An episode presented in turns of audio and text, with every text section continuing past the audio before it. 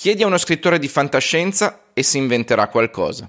Poco dopo qualcun altro vorrà metterlo in pratica. Benvenuti su Jugend 54, l'episodio in cui ci sediamo su un divano del tempo e guardiamo solo vecchie serie tv di fantascienza. Con il divulgatore scientifico Pier Domenico Memeo viaggeremo sull'Enterprise, Zio Gil ci porterà sulla colonia Babylon 5 e col dottor nerd Max Church parleremo di una delle mie serie preferite di sempre. Dunque io qui che vi consiglio sul tema. I cartoni animati, ambientati a New York nel XXI secolo, ovviamente mi riferisco alla creatura più folle di Matt Groening, Futurama, perché so che qualcuno di voi non l'ha vista, perché è un eccezionale compendio citazionista delle storie di fantascienza, perché ha quattro finali, visto che più volte la ditta di consegne Planet Express è stata chiusa e riaperta, e almeno uno di questi vi soddisferà, dai, perché c'è un animale domestico fantastico come Mordicchio, perché scoprirete cosa succede se uno inventa il lungo arnese, perché non potrete non innamorarvi di Lela, empatizzare con Zoidberg, farvi stupire dal professor Farnsworth, voler bere una birra con Bender e desiderare desiderare di saperne di più su Scruffy, perché nel 2013 sembrava chiusa definitivamente e invece no. Forse tornerà sotto un'altra forma, magari sul web o magari con uno show di pupazzi in un parco, disse Groening all'epoca. In realtà Hulu ha annunciato che quest'anno ci saranno 20 nuovi episodi con Philip J. Fry e compagni.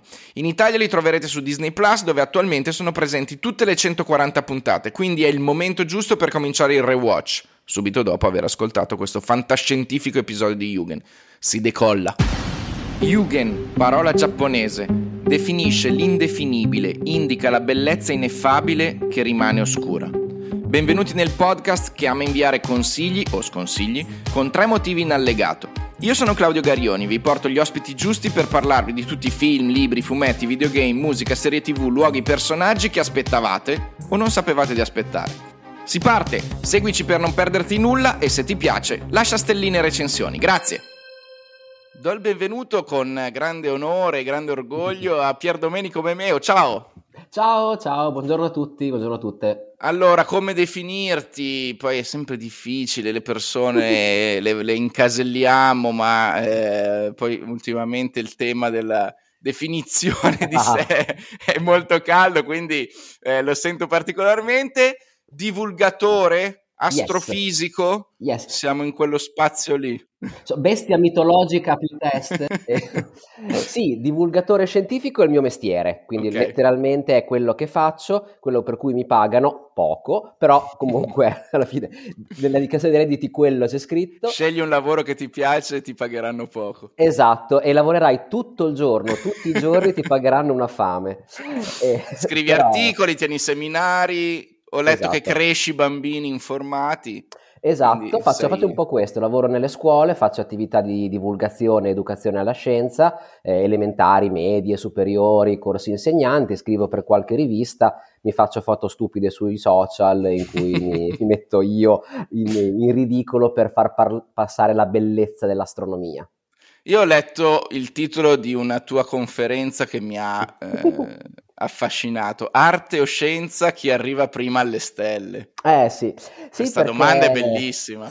A me piace un sacco lavorare nelle terre di confine. Quindi mm. tra le discipline scientifiche, quindi astronomia, ma fisica, astronomia e chimica, astronomia e storia, e, e, poi buttarci dentro anche quello che muove la gente, quello che muove anche un po' la pancia, perché altrimenti parliamo sempre al nostro pubblico limitato. A me piace uscire. Eh, e quindi ma abbiamo anche una risposta a questa domanda? Chiaramente arrivano insieme, ma il buio è arrivato prima. Wow, e invece chi nel buio c'è, viaggia e eh, racconta delle storie che sono rimaste nel, nel, nell'immaginario collettivo di milioni di nerd, sì, sì, sì, è Star Trek.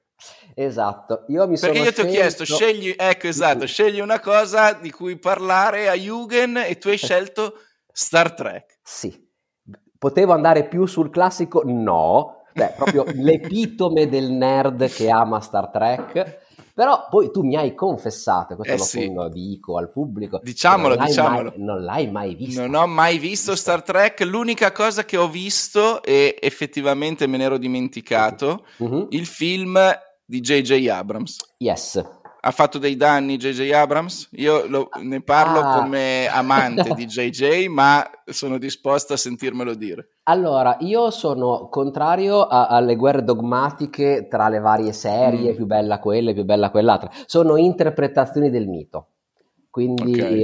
a me, a me sono piaciuti. Capisco che a tanti altri non siano piaciuti perché era un'interpretazione diversa. E quindi ci sta, come quando vedi un remake, eh, dici, eh, però l'originale era meglio, eh, il libro nella nuova edizione ha le illustrazioni che non mi piacciono, però secondo me ha traslato abbastanza bene quello che è il cuore delle storie e mettendoci, ovviamente, che ne so, la regia sincopata moderna che Sì. la gente può avere la nausea, i lens flare negli occhi che ti sparaflashano. Ci può stare che non a tutti apprezzano questo genere di cinematografia. A me sono piaciuti, mh, no- non i più belli di tutti, però anche nelle serie originali ci sono delle belle ciofeche. eh. Ok, ok. Allora prometto che non ti chiederò di fare una classifica. di- Ah, ok. o, o se invece vuoi farlo, sai che qua siamo liberi. Posso fare una chie- classifica del cuore, cioè non della qualità. Volentieri, va bene. Eh, possiamo, come vogliamo inquadrarlo Star Trek? Per chi oggi sbarcato dal pianeta che vuoi tu, dice cos'è è- Star Trek? Star Trek è una serie, eh, è una serie di serie, quindi diciamo è un universo narrativo eh, ambientato nel futuro del pianeta Terra, in cui la Terra fa parte di una grossa organizzazione interstellare chiamata la Federazione Unita dei Pianeti. eh, equipaggi su diverse navi, in diverse situazioni, si muovono nello spazio-tempo raccontando storie. Il senso è raccontando storie che parlano dell'animo umano. Mm. Quindi la fantascienza diventa per Star Trek un vettore per raccontare delle storie che ci raccontano poi di noi stessi, non tanto delle nebulose, delle supernove o non lo so, degli alieni con tre stomaci, ma quanto come noi affrontiamo le grandi domande della realtà. Si pongono verso l'umano pur essendo diversi da- dall'umano. Questo Sì, è, il... sì, è un po' il principio del... Ho chiesto a un mio amico, ho detto: Ma cos'è che posso chiedere per eh, parlare di Star Trek? Mi ha detto: No, niente, perché Star Trek è troppa roba, non, non- non- saprei cosa, cosa Eh, dirti. E infatti io ho fatto il conto, sono attualmente 870 episodi Wow, suddivisi in 43 stagioni più 13 film. Ho fatto proprio il conto stamattina, ero lì che facevo colazione, facevo conti. ci vorrebbe il, il minutaggio poi. no? Il, il passo successivo è quanto tempo mi ci vuole per vedere tutto Star Trek? Allora, lo stavo per fare, però poi mi sono reso conto che gli episodi non hanno una durata tutta uguale. ah, ok, quindi sarebbe stato di serie- approssimativo. esatto, sono serie animate che durano 24 minuti,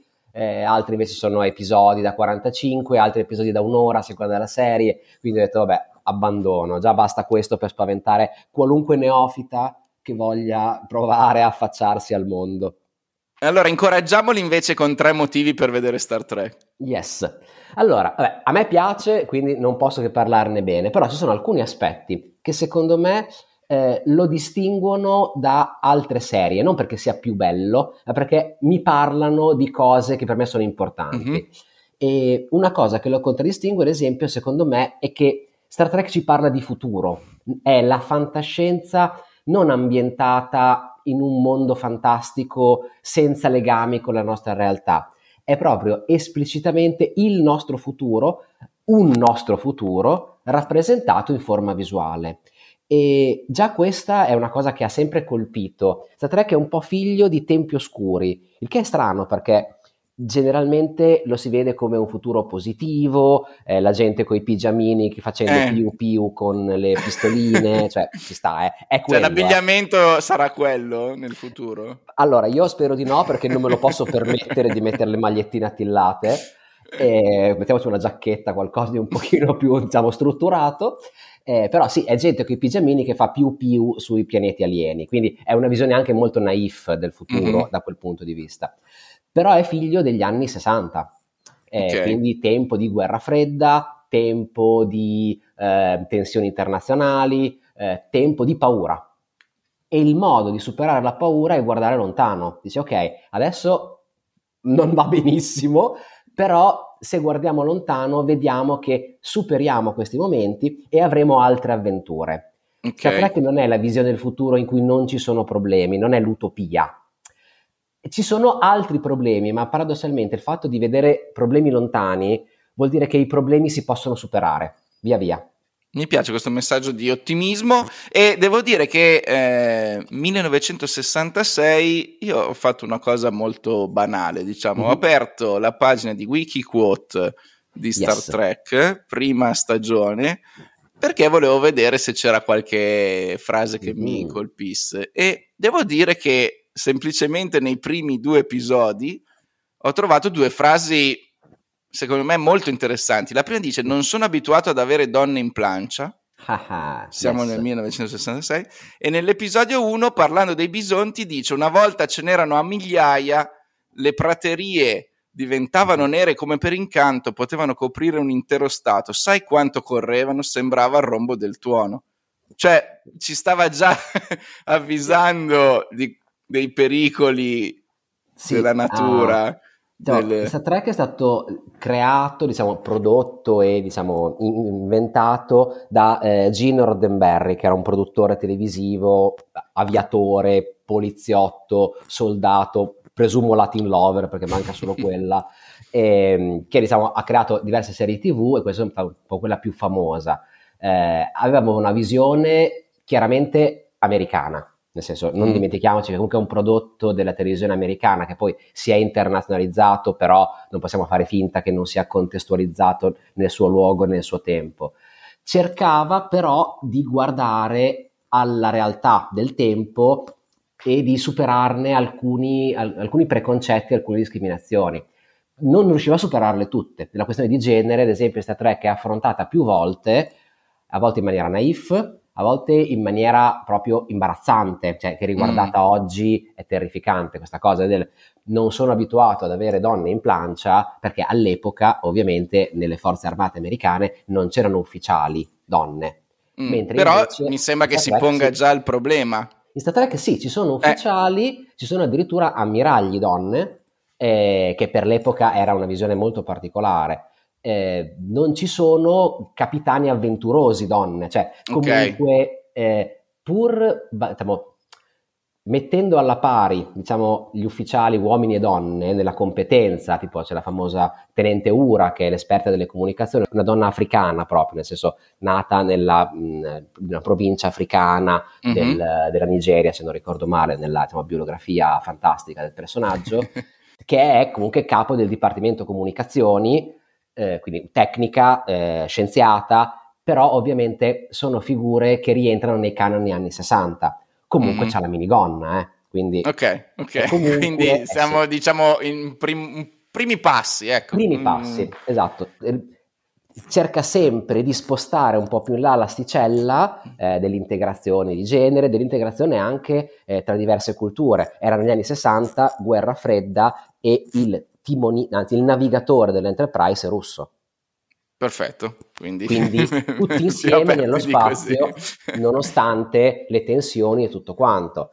Eh, poi si incontrano i Klingon, che sono i russi dello spazio, sostanzialmente mm. nello stereotipo, e eh, si fanno le battaglie. Eh, però si sposta sempre quello che è l'immaginario. Anche perché poi i Klingon, nelle serie dopo, diventano alleati e amici e servono sulla plancia dell'Enterprise così come i russi letterali durante gli anni 60. Quindi c'è sempre questa visione di un futuro in cui eh, i problemi continuano a esserci, ma l'avventura umana eh, continua ad andare avanti. Poi alcune serie lo colgono meglio, alcune serie lo colgono mm. peggio, essendo una roba così smisurata. Eh beh, questo esatto, dipende anche da chi ci ha messo mano di volta in volta. Esatto. Andiamo col quindi, secondo motivo. È, è, un po' quello che vi ho accennato, eh? cioè sì. il fatto che comunque è fantascienza, quindi ci porta a guardarci da fuori, però a raccontare cose che ci riguardano. Mm-hmm. Eh, quindi raccontare l'oggi attraverso il domani perché si parla di discriminazione, si parla di questioni di genere, si parla di questioni riproduttive, eh, si parla di integrazione tra culture, etnie, lingue diverse. Ci, ci, sono episodi molto belli sul diritto di parlare la propria lingua, ad esempio, eh, che in un mondo globalizzato è una questione importante, perché da una parte vogliamo comunicare con tutti, cioè l'inglese bisogna saperlo, però d'altra parte perdere le nostre eh, radici, la nostra lingua, le nostre tradizioni può essere problematico, perché ci toglie un pezzo della, della nostra direzione, sai? per sapere dove vai devi sapere dove sei stato. Certo, io in quest'ottica, eh, e leggendo un po' qua e là i concetti che emergono mm-hmm. eh, da Star Trek, sono rimasto colpito dalla questione emozioni, sentimenti. Cioè, sì. quando si parla dell'uomo, i sentimenti, le emozioni vengono viste come un limite, un male? Vengono viste come una questione. È, mm. è, proprio sul dialogo tra ragione e sentimento, come tipo sense and sensitivity, eh, che si basa molta della narrativa e dei rapporti interpersonali. Eh, prendo l'esempio classico perché è quello che conoscono tutti, ma in realtà è una dinamica che è replicata in tutte le serie, diciamo storicamente, tra, eh, il, tra il signor Spock, quindi mm. il vulcaniano, e il capitano Kirk. Capitano Kirk è l'eroe avventuroso, eh, nobile, appunto Latin lover, eh, guidato dalle emozioni, dallo spirito e dal furore creativo. Eh, Spock invece è una creatura di logica, tra l'altro anch'essa figlia di due mondi, in quanto il padre è vulcaniano, una razza che ha rifiutato le emozioni e le incanala attraverso una disciplina ferrea, ma la madre è umana. Quindi lui stesso è figlio di due mondi e ha scelto consapevolmente la via di Vulcano okay. perché le emozioni possono costituire un pericolo. Eh, è una cosa che diciamo, sappiamo anche oggi e che spesso ritorna eh, nel, nei discorsi di politica, ad esempio recentemente la questione del populismo, il ragionare di pancia, mm. il parlare alla gente e non alla testa, eh, perché le emozioni possono eh, offuscare il giudizio. Quindi se ci sentiamo personalmente presi in causa da una questione, non sempre facciamo la scelta più efficace, più ragionevole e più, diciamo, mh, beneficiaria per il maggior numero di persone possibile. Dall'altra eh, parte, però, la razionalità assoluta porta con sé anche tutta una serie di esatto, conseguenze di, spaventose. Esattamente, infatti, proprio è in questo dialogo tra bisogno di razionalità, e, ma anche bisogno di empatia, e in ogni caso eh, allontanarsi dagli estremi non per diventare tutti uguali, quindi non mm-hmm. trovarsi sempre tutti esattamente al mezzo, ma nell'instaurare un dialogo tra bisogni diversi. E Andiamo col terzo è motivo. che è interessante secondo me. E il terzo è il lavoro di squadra. Questa è una cosa che è un mio Bello. pallino, perché c'è nella narrativa molto spesso riconosciuto l'idea dell'eroe solitario. L'eroe sì. contro il sistema, l'eroe speciale perché ha un talento, questa è un po' la cosa che contrappone spesso due grandi saghe che sono Star Wars e Star Trek.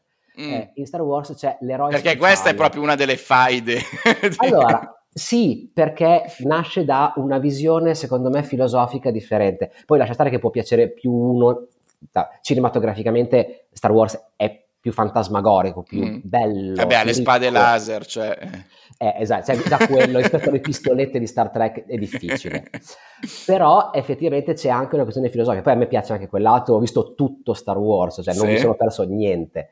Eh, perché io amo fare la fantascienza e il fantasy, però c'è una visione che spesso ricade in questo, l'eroe speciale, nato speciale e che deve riuscire a tirare fuori eh, sua, le sue qualità e imporsi contro un sistema che invece eh, lo vuole tenere, mm, lo vuole limitare, non lo riconosce, eccetera. È anche un po' un Harry Potter, cioè mhm. comunque... Mm-hmm. Io pensavo a Matrix, però comunque siamo esatto, lì, diciamo. Esatto, questo tipo di narrativa. Star Trek invece nessuno è speciale di per sé, sono speciali le cose che facciamo. Quindi il lavoro di squadra, c'è il concetto di equipaggio. Quindi non è il capitano che, vabbè, diventa il rappresentante, il, il portavoce di valori e di avventure, però in realtà è la squadra che fa il lavoro e viene Dopo questa considerazione non so se vale la pena questa mia domanda, c'è un personaggio che vorresti incontrare viaggiando nello spazio? Di allora, Star Trek? io appunto essendo nato con la serie classica, il personaggio è Spock, quindi appunto questo uomo dalla razionalità incredibile, grande scienziato brillante che è riuscito a trovare il rapporto tra eh, emozione e razionalità col tempo. Dice infatti che la logica è la premessa alla saggezza, non il suo epilogo. Quindi, cioè, una persona che ti dà queste massime, ovviamente vai lì e gli stringi la mano. Oppure anche il capitano Picard, che è il capitano di una serie successiva che si chiama The Next Generation, anche lui un capitano, però in questo caso che rappresentava lui l'unione tra diciamo, l'avventura, l'esplorazione, però anche il piacere della scienza. La scienza in questo caso era l'archeologia, quindi era appassionato di archeologia, però riusciva a tenere insieme questo eh, diciamo, bisogno di uscire, di avventurarsi, però anche col desiderio di conoscere il passato, di non perdere quelle che sono le tradizioni. Quindi questi personaggi al limite fra due mondi sono quelli che mi piacciono di più come... Di riflesso, quindi queste sono le due serie preferite? Sì, sì, perché sono quelle con le quali sono cresciuto.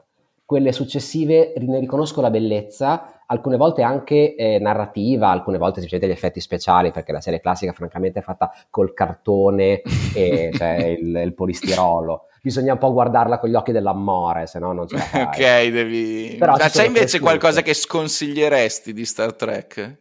Allora, eh, di non, non forzarsi. Dico una cosa banale forse. Per quanto lo ami, non, forse non è per tutti.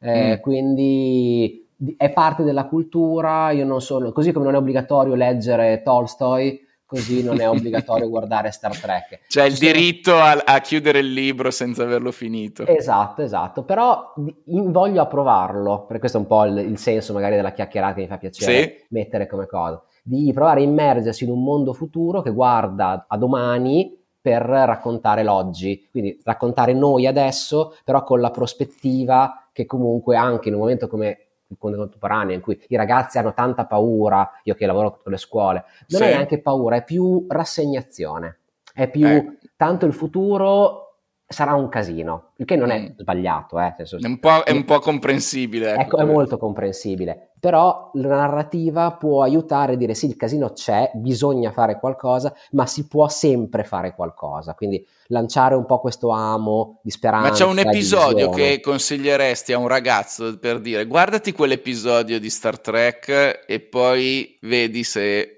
è pane All... per i tuoi denti. Allora, uh, ah, ah, ah. domanda... Eh, domanda difficile. Mi da un milione di dollari. Mi cogli impreparato. Uh, allora, ne, ne, ne, guardo, ne dico uno che forse è, è, tangenziale alla tua domanda. Ce n'è mm. uno di Next Generation, eh, quindi con il capitano Picard come protagonista, che si chiama uh, The Inner Light.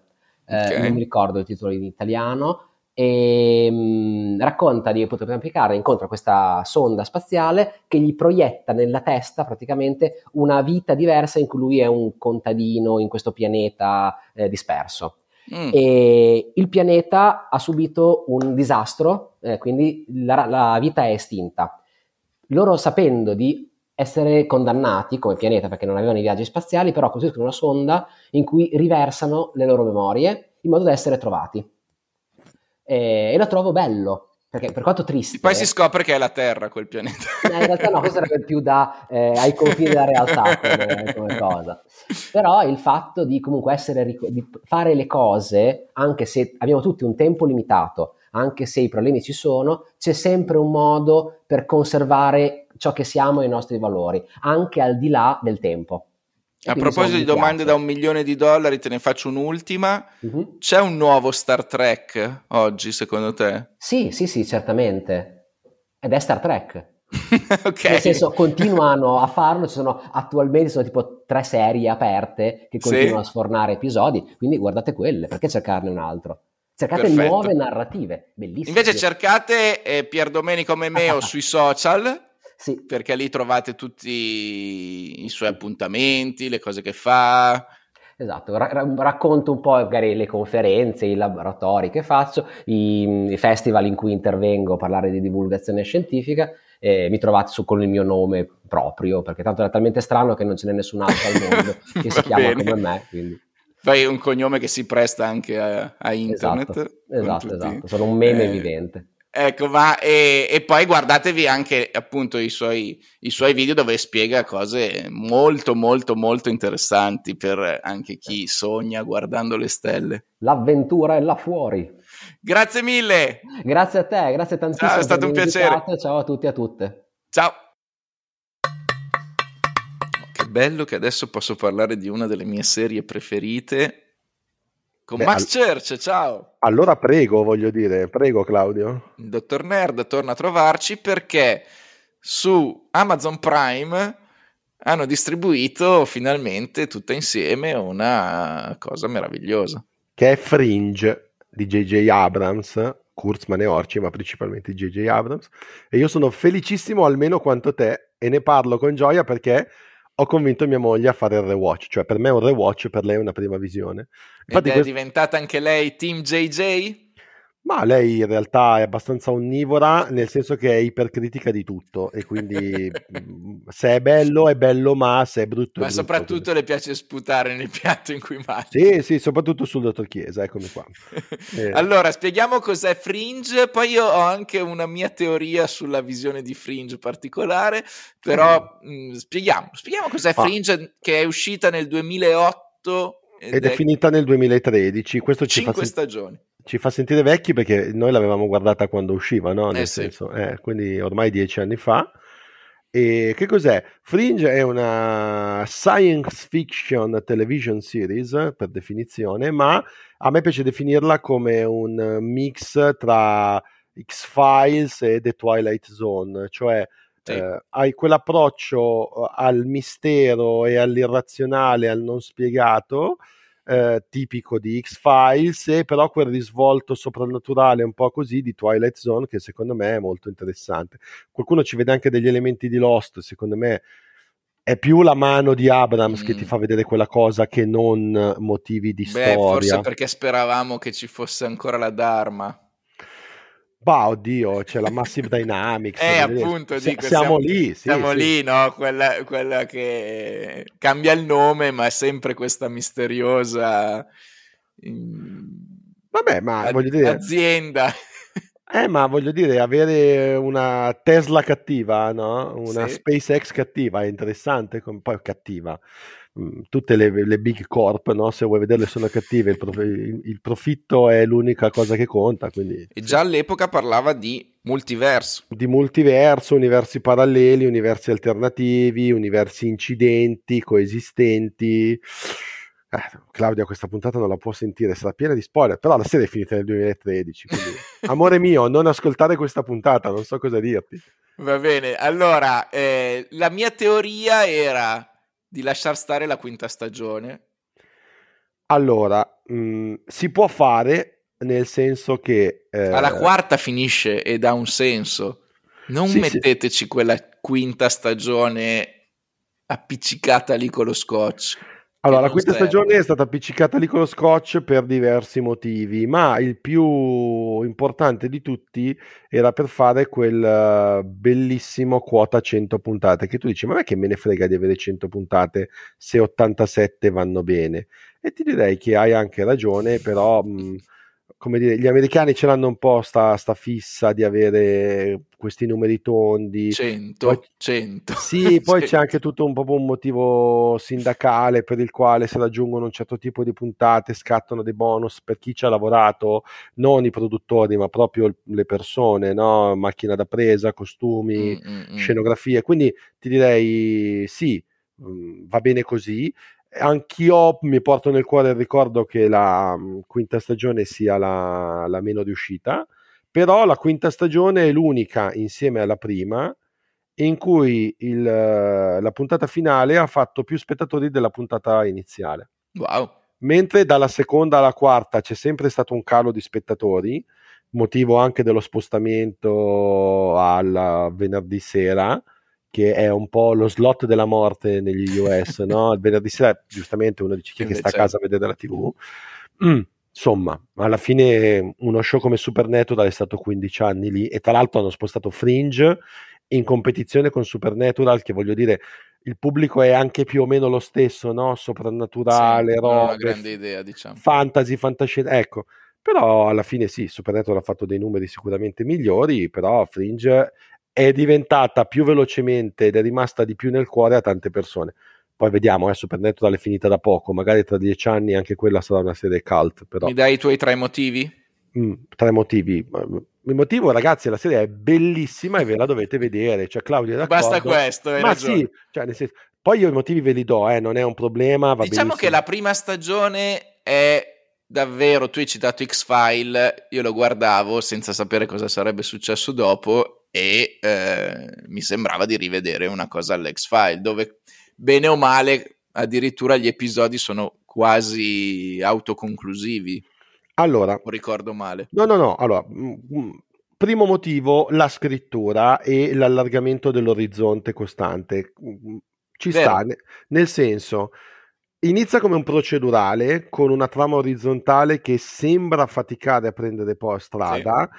o facendo delle trame orizzontali brevi, nel senso inizia con la morte del fidanzato della protagonista, che poi si scopre essere un double agent che fa delle cose un po' schifose e questa cosa te la trascini per 6-7 mm, puntate, mm, poi viene un po' messa in sfondo e appare la linea del senatore che viene, fa i controlli, vuole chiudere la fridge division. Sullo sfondo però piano piano si sviluppa la trama orizzontale del perché tutti tutti questi casi strani che succedono siano collegati agli esperimenti di Walter Bishop e da qui nasce quella, diciamo, proprio mitologia, questa cosmogenesi che genera poi il bello di una trama orizzontale meglio sviluppata dalla seconda stagione in poi. Sì, perché l'ultima puntata della prima stagione, senza dire cose particolari, apre una svolta clamorosa. Eh sì, sì, sì, sì. E questo meccanismo lo fanno tutte le stagioni. Mm. E secondo me l'apice lo hanno toccato con la puntata 4-19, che è quella nel futuro, che poi fa da gancio per tutta la quinta stagione. Cioè, la, la, programmaticità è evidente, la programmazione è chiara ed è fatto bene e come dici tu, la quarta è un finale, è un buon finale, sì, però sono così bravi che anche la quinta ha senso, quindi io non ho niente da dire. Scritto bene, ogni stagione allarga il focus, quindi misteri, ma c'è un altro universo? Ma ci sono altri universi? Ma cosa succede se questa roba arriva dal passato o arriva dal futuro? E ma poi è il futuro del mio universo, di quell'altro, di quell'altro ancora? Insomma, guardatelo perché la Marvel ha molto semplificato delle cose che qui invece vengono sviluppate secondo me molto bene, ovviamente con più respiro, è una serie TV, non è un film, quindi dategli fiducia perché ne vale la pena. Tra i motivi dobbiamo mettere per forza Walter Bishop. Secondo motivo, il cast per sia gli attori che i personaggi. Nel senso, i tre attori principali che sono Anna Torv, che fa. Bravissima. La... Eh, Anna Torv è diventata l'attrice feticcio di tantissimi di noi, cioè c'è poco da fare. Infatti, The Last of Us, appena c'è. uscito, qualcuno non lo sapeva e ha fatto la scena tipo Leonardo DiCaprio che fischia al televisore perché riconosce. Ah, ma c'è anche Anna Torv, lei l'ho già vista, esattamente. E lei è bravissima e Mindhunter, lei è la terza protagonista principale, ah, insomma, è, esattamente. E Joshua Jackson, che tutti vi ricorderete, Pessi, È, è, eccoci qua, Pessi di Dawson Creek, ha fatto anche altre cose, tipo The Affair, altro telefilm che mi sento Vai, di pesi, suggerire. Pesi. Eh sì, due pesi, due misure, ce l'abbiamo tutti in mente quel meme lì. Eh. Un po' mi sento triste a citarlo, però è, non si può non fare. E poi John Noble, Walter Bishop, Denethor. Del si sentono gli applausi? Ho applaudito anch'io, abbiamo fatto svegliare il cane molto ecco. bene.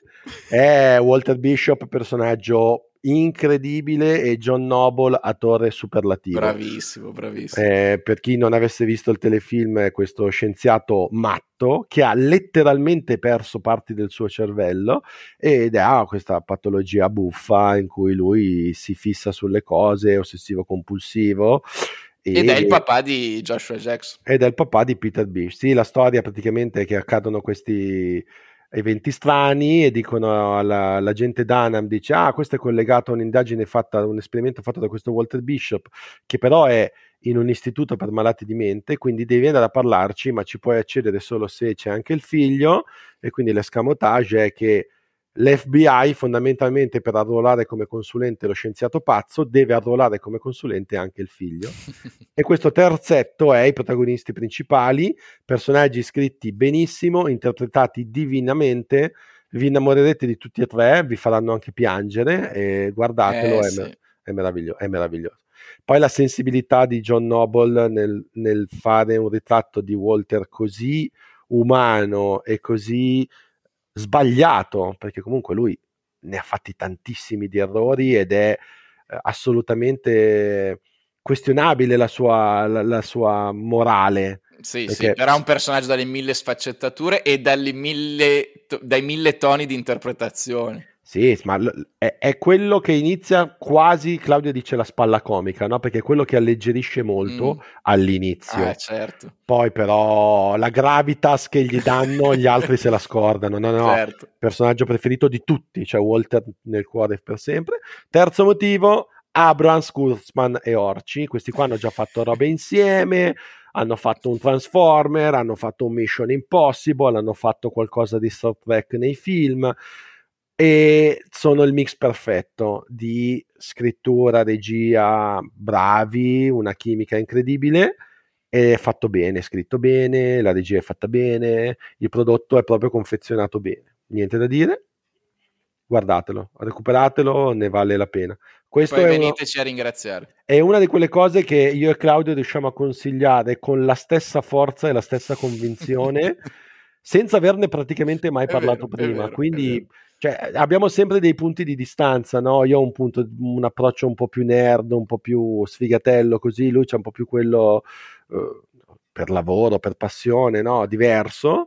E Però qua... qua, ci siamo trovati sì, sì, sì, d'accordissimo. Sì, sì. E, eh, ti chiedo l'ultima cosa, visto oggi hai trovato qualcosa di... Allora, da un punto di vista tecnico è invecchiato male, nel senso mm. che secondo me la fotografia è proprio vecchia e eh, sembra una versione attualizzata di Alias, proprio, okay. soprattutto in certe riprese a volo d'uccello sopra il Palazzo Federale, che sono identiche a quelle di Alias, eh, ma JJ è fissato, deve fare quelle robe lì, quindi le fa così. E, ehm, però da un punto di vista di scrittura e di storia no, è ancora assolutamente bello, ti prende e vabbè, eh, non è che uno non guarda più Lorenz d'Arabia perché tecnicamente è vecchio. Come ti riguardi Lorenz d'Arabia, recuperi Fringe. Ecco. Fringe nel cuore. Grazie Max. A prestissimo, ciao. Ciao. Quando spontaneamente si è creata questa puntata di Jugend nella quale parliamo di serie TV di fantascienza in maniera un po' nerd e un po' retro, non so perché mi è venuto in mente Mattia Bassani, detto Zio Gil. Ciao. Ciao. Secondo te perché ho pensato a te? Perché sono fermo agli anni 90. Ti sei fermato lì? Sì, Come hai sì. fatto? Spiegacelo perché anch'io vorrei. Posso tornare indietro anch'io? Poi, puoi ormai farlo, è tardi. Farlo, puoi farlo. Eh, ho un amico che si occupa di montaggio televisivo e mm. che ha dovuto di recente montare un, um, uno show televisivo alla maniera anni 90. Okay. Lui è un grande esperto ma ciononostante ha chiesto a me ed altri amici, ragazzi, come faccio a montare un robo anni 90? Cioè, quali sono le caratteristiche dell'audiovisivo anni 90? Cosa uso? Lui, mm. che era un esperto, non lo sapeva. Per cui figurati se io so spiegartelo. Benissimo. Però stai a spiegarmi invece Babylon 5. Sì, so spiegarti. O almeno pensi 5. di farlo. Penso di farlo, in realtà non ci riuscirò, questo, questo lo sappiamo. Perché è come gli anni 90, non sono spiegabili. Perché è una serie che tra l'altro è andata in onda negli anni 90. Perché è Five?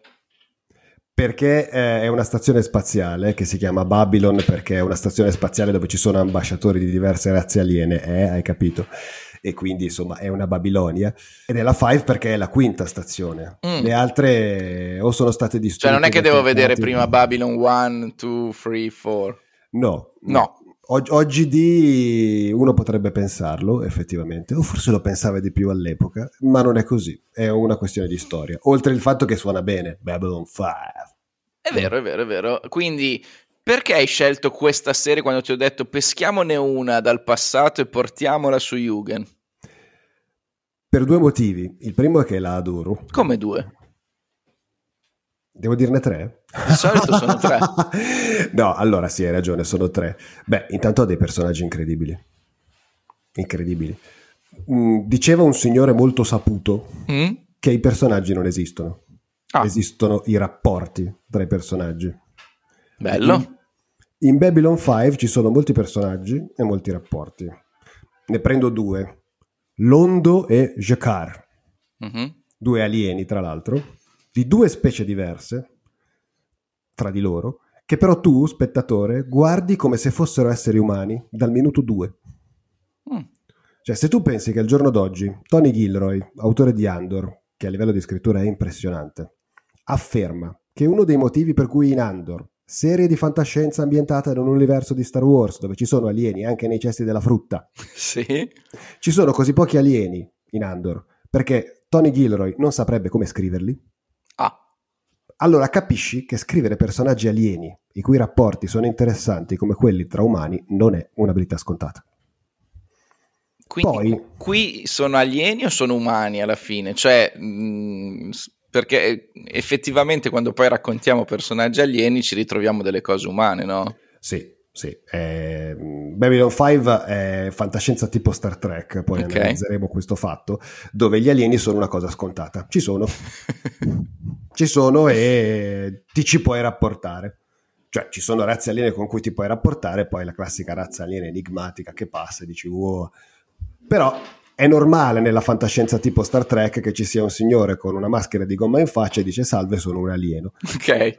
E si comporta come un essere umano, se vogliamo. E questi due personaggi di cui parlavamo cambiano in un modo così naturale nel corso della serie, in un modo allo stesso tempo così incredibile, che tu guardi dove, da dove sono partiti, vedi dove sono arrivati poi pensi all'autore della serie e dici accidenti, guarda che cacchio ha combinato questo tizio sotto i miei occhi.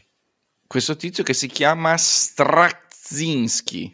Io dico Straczynski perché così è comodo, ma siccome non ho fatto i compiti, non ho... Io non, non lo conoscevo, poi ho visto la sua pagina Wikipedia e ho detto wow, eh, sì. fumettista. Sì, sì, sì. Marvel, Master sì, Real esatto. Ghostbuster. Esatto.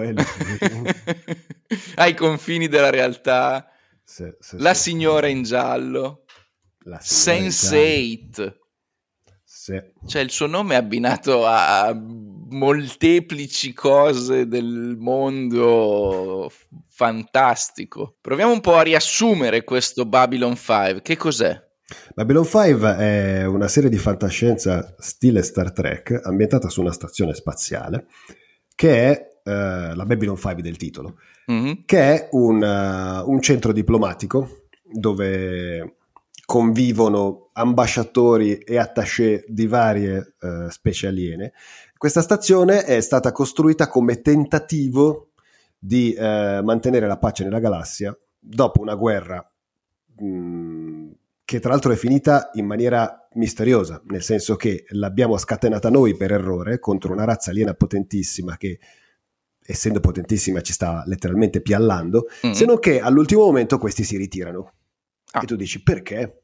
Lo scopriremo. Fatto, st- Fatto sta che in questa stazione spaziale eh, ci sono ambasciatori di varie razze che magari si odiano anche fra di loro, per cui già questo basterebbe per creare la giusta tensione. La giusta tensione.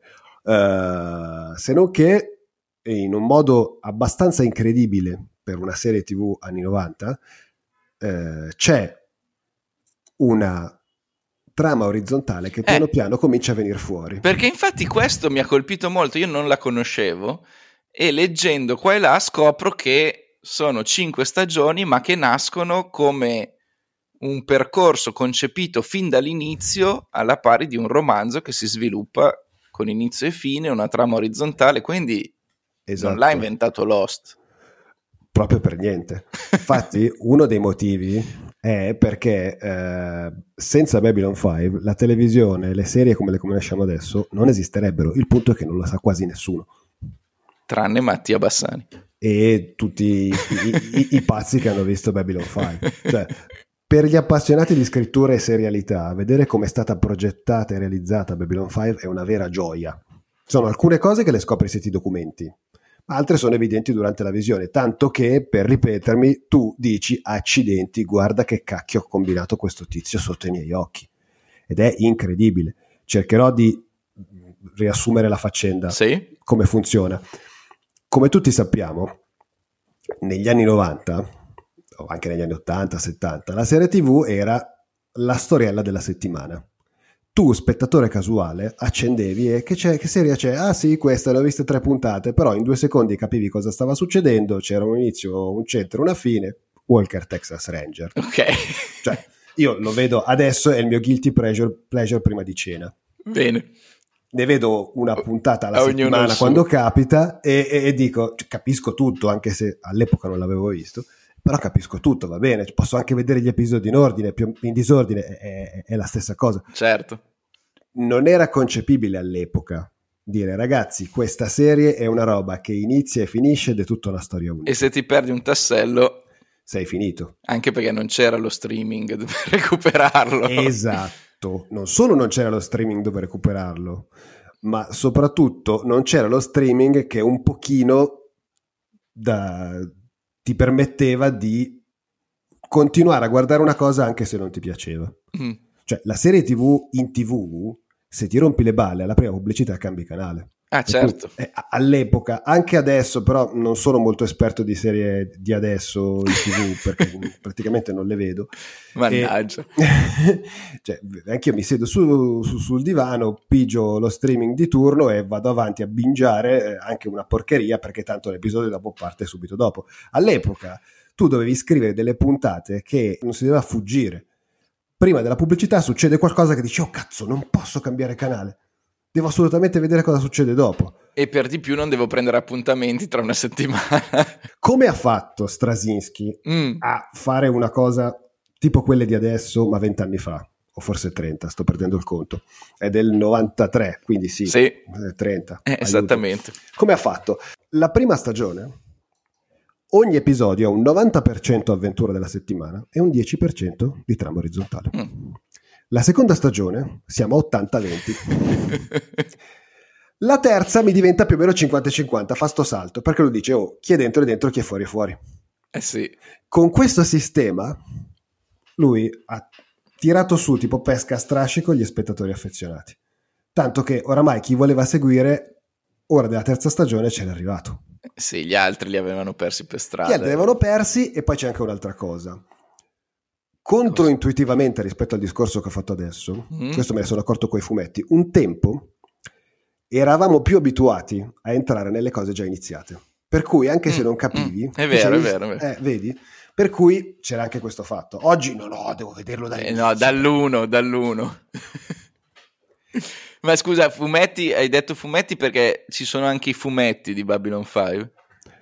Potrebbe darsi, perché negli anni 90 facevano tutto. Perché anche un, ci sono anche dei film. Sì, ci sono dei film per la TV e c'è anche uno spin-off uh, e quant'altro. Quindi Però è un mondo narrativo un mondo molto narrativo. moderno da questo sì, punto di vista. Sì, sì ma perché Strasinski veniva anche dai fumetti. Ah, pensavo veniva dal futuro. Veniva dal futuro anche. Eh, anche deve essere quello. Comunque, questa cosa che ti ho detto è una delle cose ed è quella di cui um, puoi accorgertene se tieni d'occhio. C'è un'altra cosa sì? che è ancora più incredibile che ha fatto Strasinski, che è una cosa che quegli incapaci che hanno fatto l'osto non hanno fatto. Non trattarmeli così male. sono di sicuro più bravi di me. Io non sono neanche capace di dare un senso a una mia giornata. Uno che fa una serie. Quante stagioni sono? Lost? 5, 7? 6, credo. Uno che riesce a fare una serie di 6 stagioni, anche se sgangherata come Lost, merita il mio rispetto. Ciò nonostante, nessuno meriterà mai il mio rispetto più di Strasinski in quest'ambito. Perché cosa mm. ha fatto Strasinski? Un'altra cosa delle serie TV è che durano anni cioè, tu che ne sai che in questi anni l'attore cambia, ah, muore, ah, non ha più voglia. Tu come fai? E soprattutto non gliel'hanno mai interrotta questa serie. Esatto, esatto. Anche se sembrava che alla fine della quarta dovesse essere chiusa, quindi ha dovuto fare delle cose un po' in corsa, poi al, quando è andata in onda la penultima della quarta gli ha detto ma no, te la facciamo anche per la quinta. Anche perché è il titolo, insomma. Eh, esatto. Lui cosa ha fatto? Per ogni singolo personaggio lui aveva pronto la scappatoia. Cioè, se l'attore se ne va, io sono in grado di far sparire il personaggio. Cioè, aveva già la, eh, a bivi, sì. i bivi l'aveva sì, già scritto. Ed è successo col protagonista. No! Cioè, il fottuto protagonista sparisce dopo la prima stagione. Spoiler, spoiler. Allora, sembra uno spoiler, ma il punto è che la storia va avanti perfettamente. Mm, bene, bravo Strasinski. Aveva pronto tutto. Tra l'altro si è scoperto, se non sbaglio, di recente che questo attore era sparito perché aveva dei problemi mh, personali piuttosto grossi. Mm. E tanto che poi in realtà Straczynski è riuscito Torna. nella terza stagione a ritirarlo in mezzo per un paio di puntate e fargli chiudere la sottotrama. Però ha, ha, fatto un lavoro, oppure mi è capitato anche un'altra volta, è successo anche con un altro personaggio. Poi ci sono puntate della prima stagione che dici sì, divertente, ma non ho capito il senso. Poi guardi la terza e dici ehi, ecco perché nella prima stagione è successa quella roba. Mm. È, è meraviglioso è meraviglioso. Poi ribadisco, guardi Lost che è divertente, però lo vedi che l'hanno proprio fatto lanciando le cose al muro, vedendo cosa rimaneva appiccicato. Esatto. e va anche bene. Eh. Un tempo, quando ero un giovane nerd, queste cose mi dicevo no, non si fa così, invece mi sono accorto che in realtà molto spesso L'importante è arrivare alla fine in qualche esatto, modo, esatto. mettendoci dello scotch qua e là. Esatto, e sì, sì. Io non so se abbiamo già detto tutti i motivi o ne abbiamo ancora, ma... Manca, eh... il, se- manca il terzo. Il terzo, vai sì. pure allora. Allora, il terzo è che Babylon 5 è il Signore degli Anelli nello spazio. Aia. Con l'aggiunta del mistero cosmico, come nel migliore spirito di Star Trek. Mm. Perché in superficie Babylon 5 sembra uno Star Trek tarocco anni 90.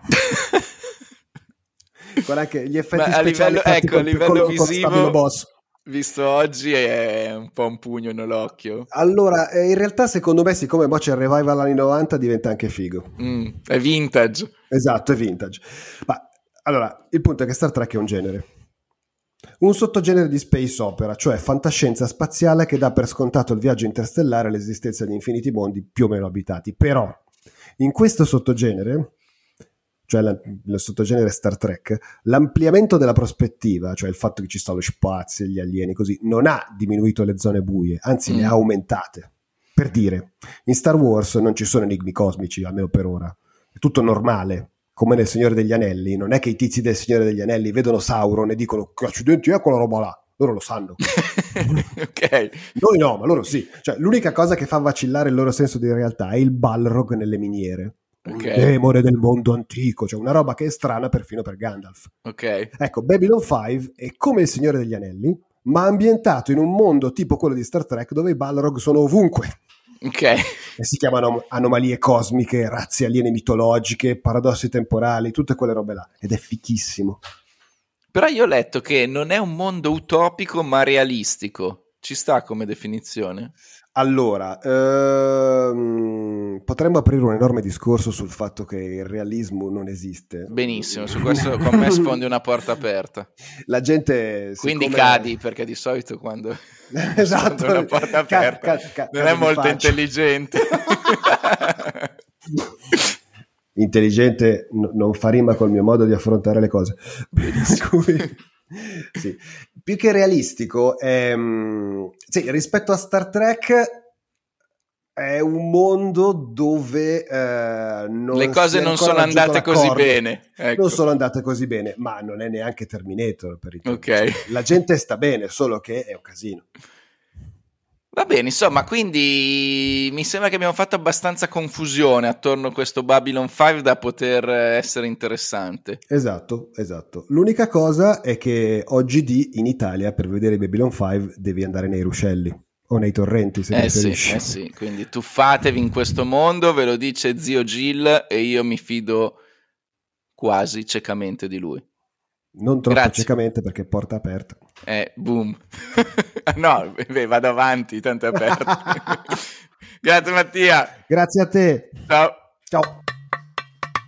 Ecco qui la lista dell'attesa 54. 1. Snow Angels, esce in italiano il fumetto di Jeff Lemire e Jock su due ragazze che vivono nei pressi di un'apparentemente infinita trincea di ghiaccio.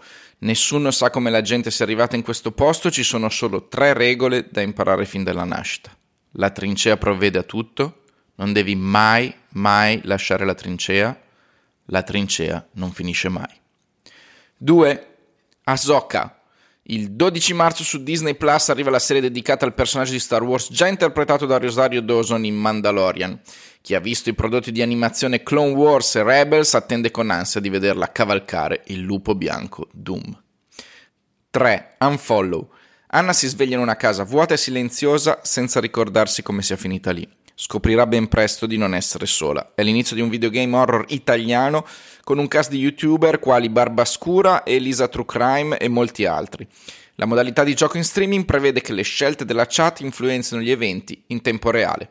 Yugen è la fine, ci risentiamo nell'episodio 55. Passo e chiudo. Claudio, torno per dirti, anche se l'abbiamo appena detto, che Fringe è troppo bello. Sto arrivando alla fine della terza stagione con Claudia e lei di solito è un po' restia sulle serie tv che le propongo io e invece è presissima alla fine di ogni puntata, vediamone un'altra, vediamone un'altra. Ragazzi è bellissimo, recuperatelo, è una cosa veramente top 5 all time, recuperatelo.